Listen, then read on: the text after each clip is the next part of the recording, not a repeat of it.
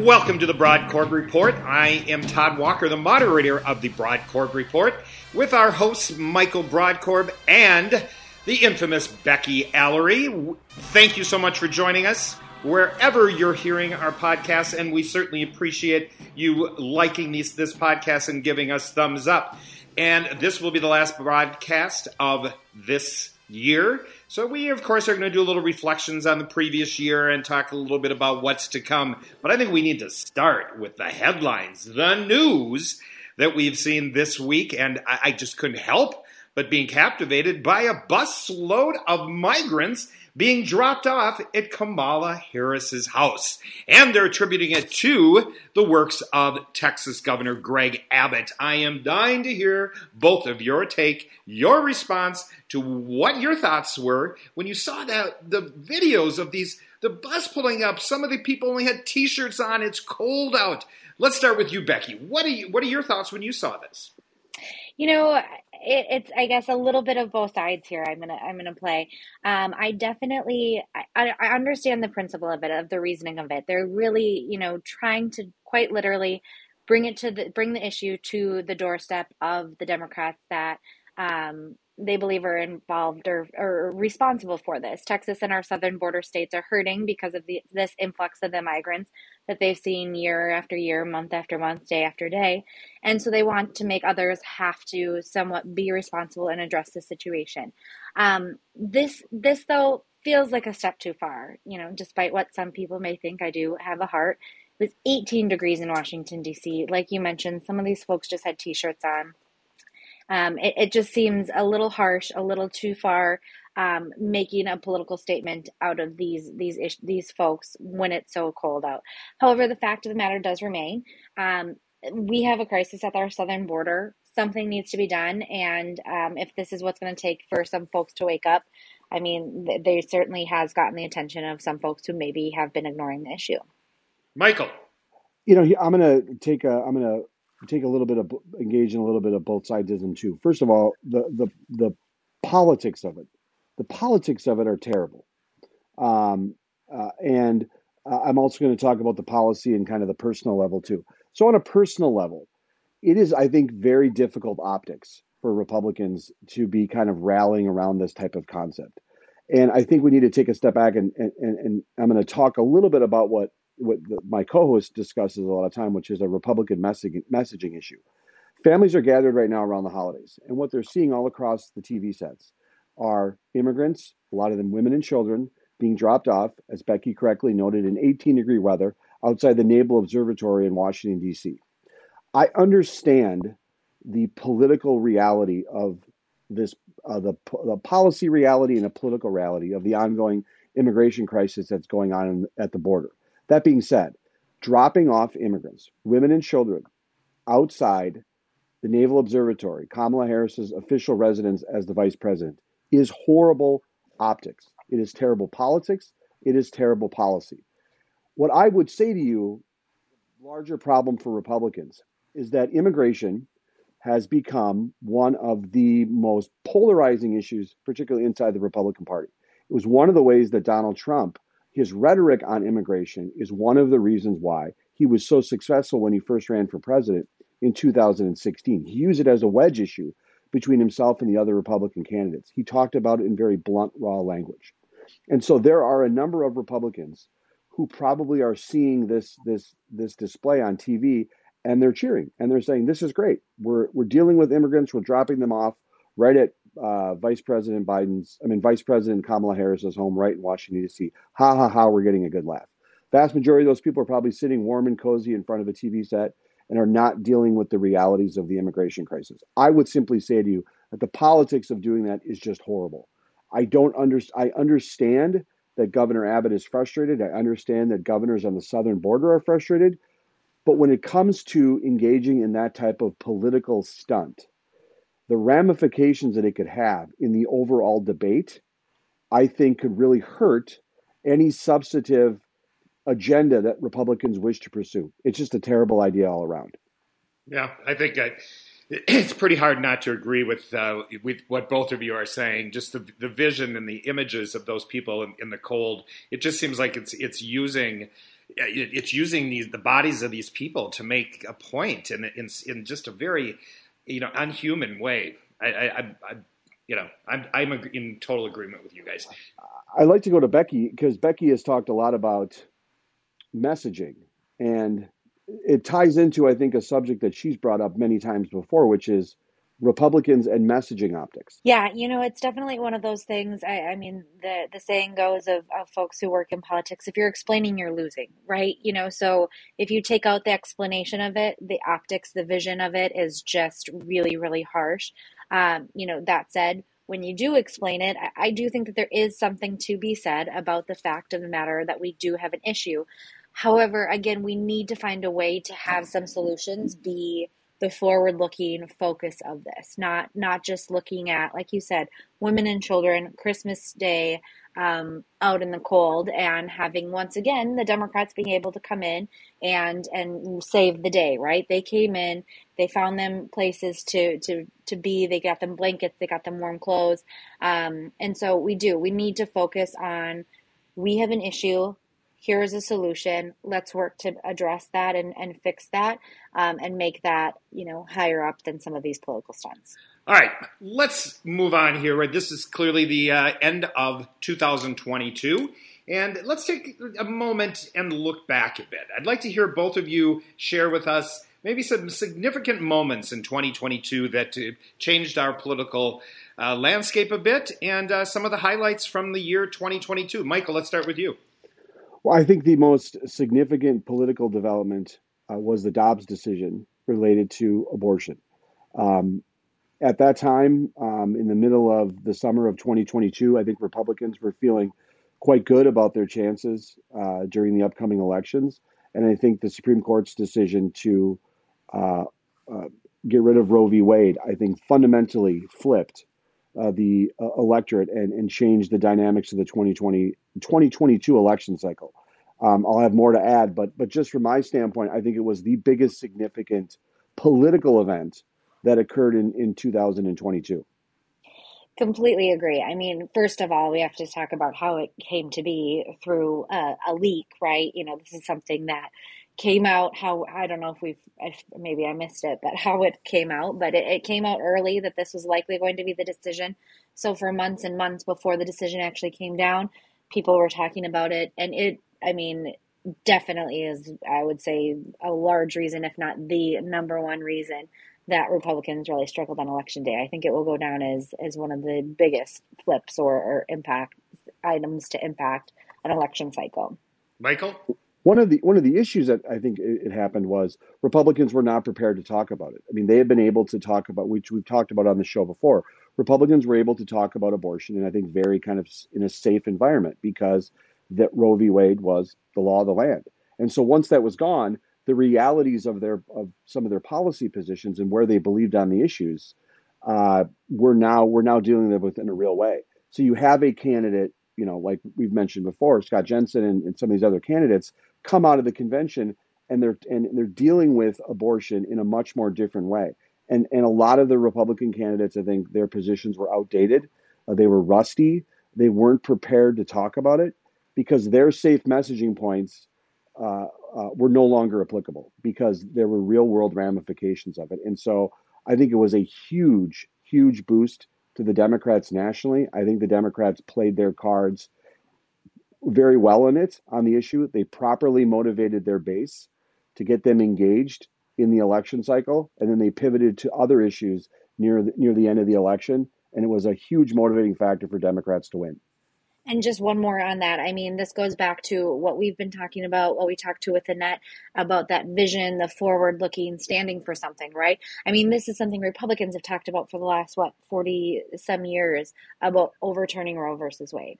Um, and then it happens and there is is no path forward there's no thought there's no cohesion in, in what to do not saying that all republicans need to be on the same side i'm certainly not um, don't have the same side as a lot of the republican party on this issue um, but it was just a massive failure that there was i mean that it was repealed and or overturned and, and it just was like what's next all right. Well, let's let's look forward now a bit. So we're moving into 2020. Oh wait, real quick, can I get one more? I got one more um, of our, our massive 2022 situation. Sure. We we can't talk about 2022 and big things happening in the political world without talking about Michael endorsing Governor Walz. Jeez Louise. Without what? Say that again. Without Michael. Without talking endorsing- about Michael endorsing Governor Walz. It's come on, it's huge. Yeah. I, And Steve Simon. I endorse two Steve Democrats. Simon. Look, um, Those you are know, big I- political moments. Yes. Those are big political moments. I stand by it. Um, I did it for, again, I explained on my website, michaelbrodkorb.com, why I did it. Uh, they were significant uh, to. th- Thank you so much. They were good. They were uh, significant to me from an analysis standpoint. I didn't expect it to drive uh, necessarily have anyone influenced by how I was voting. I also endorsed two Republicans, Ryan Wilson and Jim Schultz. Uh, so I was a split ticket voter this year. I did it from the standpoint of transparency and analysis uh, to allow people some insight into what I did. But you know, I stand by my decision. Uh, elections are about contrast. Um, and uh, Becky, I'm you know, here's the here's the big advantage to it. It's given Becky a lot of material by which to have the podcast. I don't know where we would be without a podcast, where we would be in this podcast if Becky didn't have a punching bag to go back through nearly every episode. So I'm glad that we got even in the year end episode, we still got it mentioned. All right, now well, let's look forward. So we're moving into 2023. I'd be interested to hear both of your perspective on maybe things that many of us can look look forward to watching, and maybe some predictions. So let's look at the political landscape of 2023: the Republicans versus the Dems. What do you, what should we be aware of, and what are some of your thoughts and predictions? Let's start with you, Becky. Well, I don't know if any of mine are really. I think they're a little bit more pessimistic. Not really anything to to look forward to here. Um, I think here in Minnesota, a couple of things that will be coming down the pipe. Um, I think, as we've talked about, I I expect we'll see um, policy wise legalization of marijuana.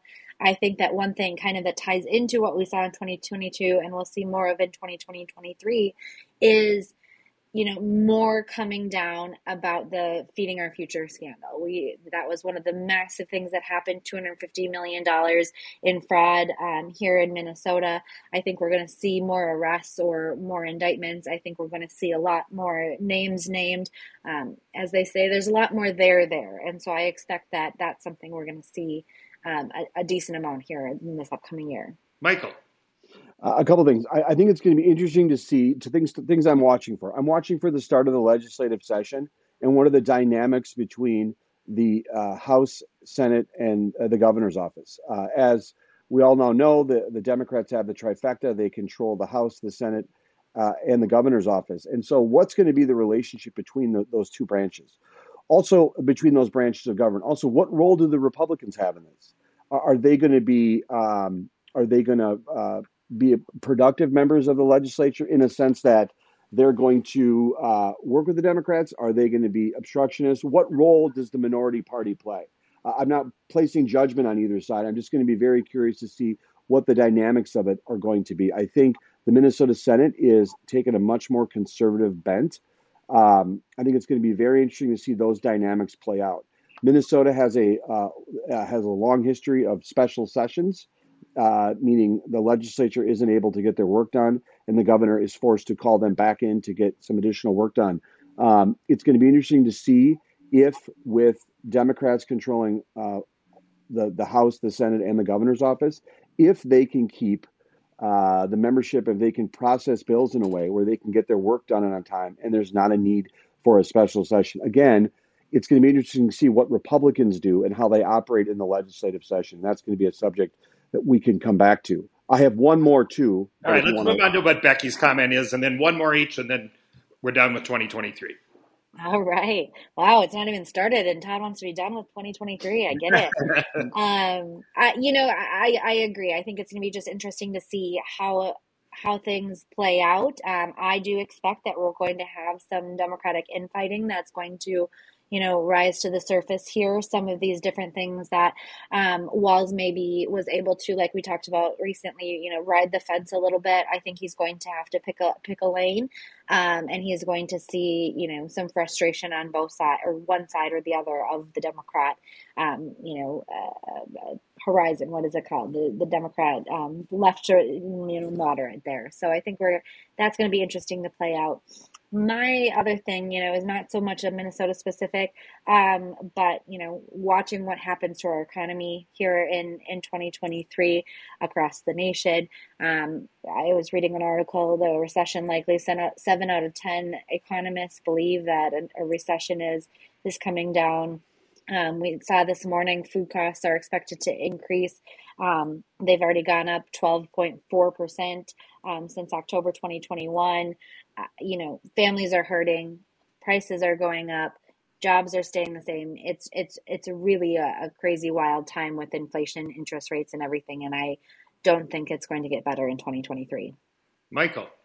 Um, what I'm watching for, uh, one more additional point I'm going to watch for in 2023 is first of all, let me start off by saying Becky's right. I think the economy is going to be a huge issue coming into the coming into 2023. And I think she's right to focus on it from a policy standpoint. It's going to be interesting to see how the new House majority, uh, the Republicans in Congress, uh, deal with the the Senate, uh, which is run by the Democrats still, and, a Repu- and, and Joe Biden as president.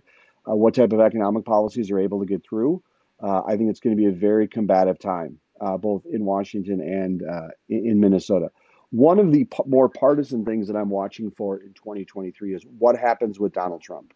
Um, Donald Trump is, of course, uh, the next presidential election cycle is is already started. I mean, the next election cycle started after the polls closed uh, just this past November. So we're already in the, the, the we're already in the next presidential the next election cycle, and it's for the race for president. I'm really going to start watching what's going to happen with Donald Trump uh, and his candidacy for presidency on a couple fronts. Number one, I'm looking to see what type of institutional support he gets uh, amongst rank and file activists inside the Republican Party, both in Minnesota and nationally. Uh, I'm also interested to see uh, what happens from a legal standpoint with Donald Trump. He is facing a number of legal issues, which we talked about on, on, on that, have, that are coming through his organizations. There's been some criminal referrals that we discussed on the last episode that were made by the January 6th committee. There are a number of hurdles that could happen that could be placed in Donald Trump's way in 2023.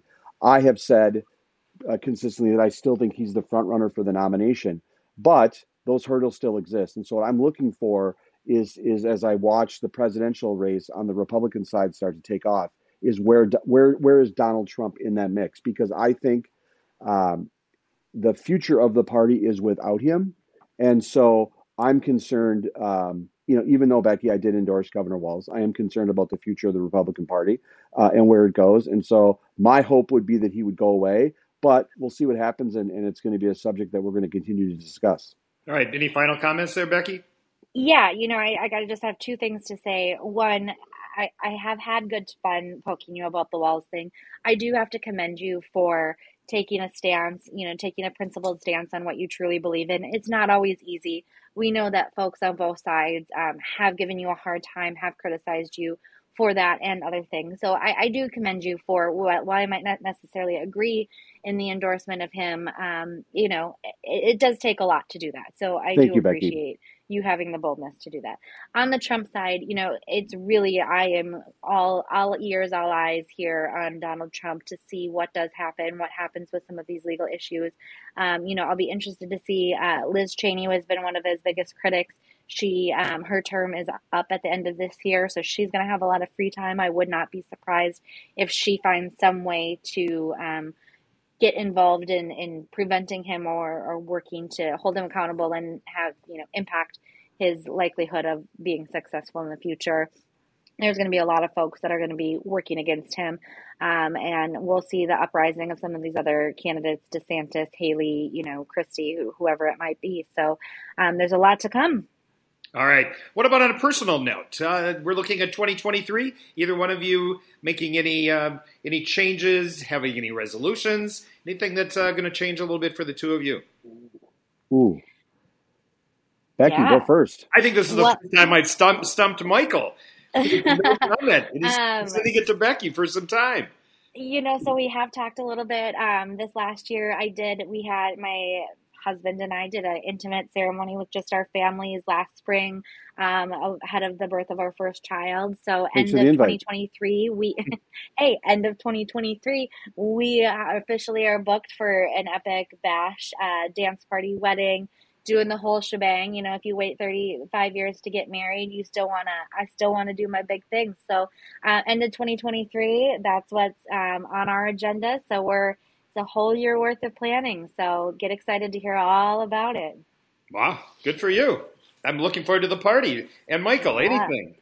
Well, 2023 is a big year for me. I'm going to turn 50. I just, I just, had, by the way, I just had my birthday, uh, and um, you know, I just want to note that for posterity. I mean, I had a birthday last week. It was lovely. Thank you both for your warm wishes and congratulations. Um, but I'm going to turn 50 next year, uh, next December, and so yeah, I'm thinking I'm going to spend the year just kind of getting prepared for that. That's kind of a big milestone in one's life. Uh, and so I'm going to take it. I'm going to take it in stride. I'm going to really focus on some health and, and just general well being. Um, but I'm really looking forward to a fun year. It's going to be a very meaningful year for me. And what about you, Todd? What does 2023 bring? Well, Any good I've- travels, resolutions? I'm going to. Uh, I, I brought in 2022 with dry January, and I actually made it 40 days. So I'm I'm gonna I'm gonna try to do another dry January stint to clean up my act a little bit. Uh, You know the typical ones, especially coming out of the holidays, where I don't think I've ever eaten more had sweets and toffee and went out more often. So I'm going to try to wash some of that away with 2023. Uh, continue some travels. I do have one trip in the late January in the Caribbean uh, on a yacht, which it's going to be a little bit tough to uh, keep dry January going, but I'm going to do my best and give it my all, and of course exercise. I believe it's pronounced Caribbean. You know, uh, let's talk about that. I don't know. I'm just like saying that. I know. Is it Caribbean? I just wanted to say it because you sounded fancy. I don't know. Yeah. Well, if you have a if, if you have a uh, you know New Year's resolution, go ahead and share it with us. We'd love to hear what people are looking at or what some of your predictions are for 2023. Or you can tell me how I should be pronouncing Caribbean or Caribbean. I'd love to hear that as well. And we appreciate you, uh, as I said at the open of the show, uh, rating us, giving us uh, giving us stars. Uh, those fives have been very nice to see, and we're hoping that we can just uh, do better as we go into 2023 and then continue to improve the show. And we told you we are going to have guests, and next week we are going to have a surprise guest that I think uh, you will all very much enjoy. So yes, rate us wherever you're uh, rating your the podcast, and we'd love to hear uh, any comments you have for guests or things going into 2023. What about you guys, Mike, Michael, Becky? Uh, any uh, last comments? I just wanted to say thank you to both of you. Um, this has been a real tre- a real treat and a lot of fun to do. You guys have been so wonderful to host this show with. Um, it's really been a source of fun, um, and uh, I enjoy listening to the shows. I enjoy uh, getting them out there, sharing them on social media. I've, I really, it's been an honor to get to know you both. Um, and, and have this opportunity to connect once a week. And I'm really looking forward to growing the show in 2023. We're gonna have some great guests. We're gonna start doing some new things on this on this podcast starting in January, and we're going to start to roll out. Um, but I just really want to say thank you to both of you on a personal and professional level for all your help and assistance in getting this thing launched. It's been great. It's been a lot of fun.